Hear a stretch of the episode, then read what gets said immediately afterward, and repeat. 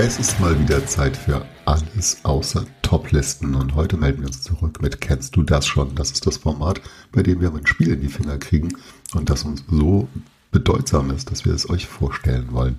Bei mir ist das heute Noobs über Bord. Ja, und das wird euch bekannt vorkommen, denn ihr habt vor ungefähr einem Jahr schon einmal Noobs im Weltall in den Fingern gehabt und da ging es darum, über ein Kartendeck kooperativ sehr crazy Aufträge zu lösen. Und jetzt tauschen wir die unendlichen Weiten des Weltraums mit den festen Planken eines Schiffes, denn wir befinden uns auf hoher See und auch hier erleben wir wieder in gewohnter Manier zusammen eine kleine Story, die mit verrückten Aufträgen wartet darauf, gelöst zu werden. Ja, und auch Noobs über Bord ist erst einmal das, was ihr schon kennt. Ihr habt das Kartendeck und alles beginnt mit einem Tutorial.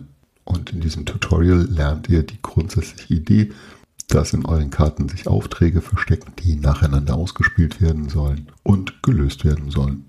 Und man legt nicht einfach jede Karte auf den Tisch, sondern man hat konkrete Vorgaben, dass man zum Beispiel vorher etwas prüfen muss, etwas ausschließen muss. Und dann am Schluss wird nur eine Karte abgelegt, die zu diesem Auftrag gehört. Wenn dann alle Aufträge abgespielt sind, dann vergleicht man das, was jetzt auf dem Tisch zu sehen ist, mit einem Übersichtsbild. Und das Übersichtsbild sagt euch dann, ob ihr das Szenario korrekt gelöst habt. Das Ganze läuft auf Zeit. Parallel dazu läuft nämlich eine Stoppuhr und am Schluss vergleicht ihr die Zeit, die ihr gebraucht habt und wenn das Szenario nicht so aussieht, wie es auf dem Musterbild gelöst sein sollte, dann packt ihr da ein bisschen Zeit drauf und ihr bekommt eine kleine Rückmeldung, was eben in diesem Noobs über Bord eure Kapitänin davon hält, wie ihr euch geschlagen habt.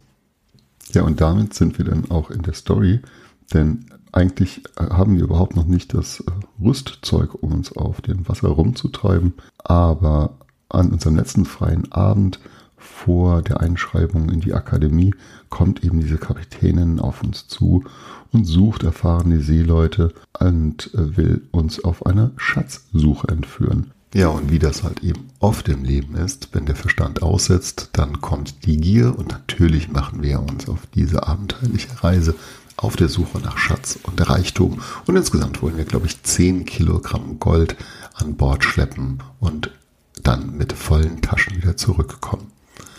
Ich werde versuchen, euch möglichst wenig über den Inhalt zu sagen, denn ihr sollt euch ja das volle Element der Überraschung gönnen können, wenn ihr auch Noobs über Bord spielt, denn da gibt es viel zu entdecken, viele lustige Sachen.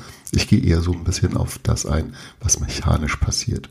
Naja, und da habt ihr natürlich schon die wesentliche Information bekommen, denn ihr sucht wie beim ersten Teil auch die Karten, die wieder zu einem Abenteuer passen, raus. Die sind auf der Rückseite kodiert mit eben Zahlen und zu jedem Auftrag gehören dann eben alle Zahlen mit der 1 oder alle Zahlen mit der 2.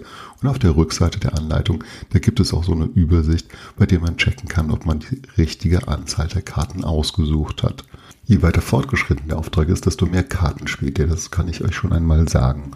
Und thematisch ja, suchen wir uns eben den Weg zu Schatzinseln, bergen Schätze, müssen dafür sorgen, dass wir die Schatztruhen, die wir gefunden haben, auch aufbekommen, teilen das Ganze untereinander auf, natürlich angemessen, setzen Segel und suchen ab und zu ein Crewmitglied. Ja, das Ganze ist für mich tatsächlich aus der Erinnerung etwas herausfordernder, vielleicht eine Nuance schwieriger als das Thema, das uns in den Weltraum geführt hat. Und es ist durchaus motivierend. Also wir sind als erfahrene Truppe schon gefordert gewesen und es waren keine Selbstläufer, die Aufträge innerhalb der besten Zeit zu lösen. Jetzt tun wir uns auch immer ein bisschen schwer, wenn es darum geht, unter Zeitdruck zu spielen und meiden das eigentlich. Aber bei der Reihe Noobs über Bord und Noobs im Weltall gehört das einfach dazu, denn es schult auch so ein bisschen das Gespräch untereinander. Ja, und letztendlich ist diese Reihe eine Kommunikationsspielreihe, denn es kommt darauf an, möglichst effizient, möglichst klar miteinander zu reden ohne dass man sich natürlich die Karten verrät oder zeigt, aber man darf die Karten erklären, man darf äh, den anderen das beschreiben, was man sieht und eben so gemeinsam an der Lösung zu arbeiten. Das ist einfach richtig, richtig gut und das ist ein Spielprinzip, das sich für mich bewährt hat und trägt.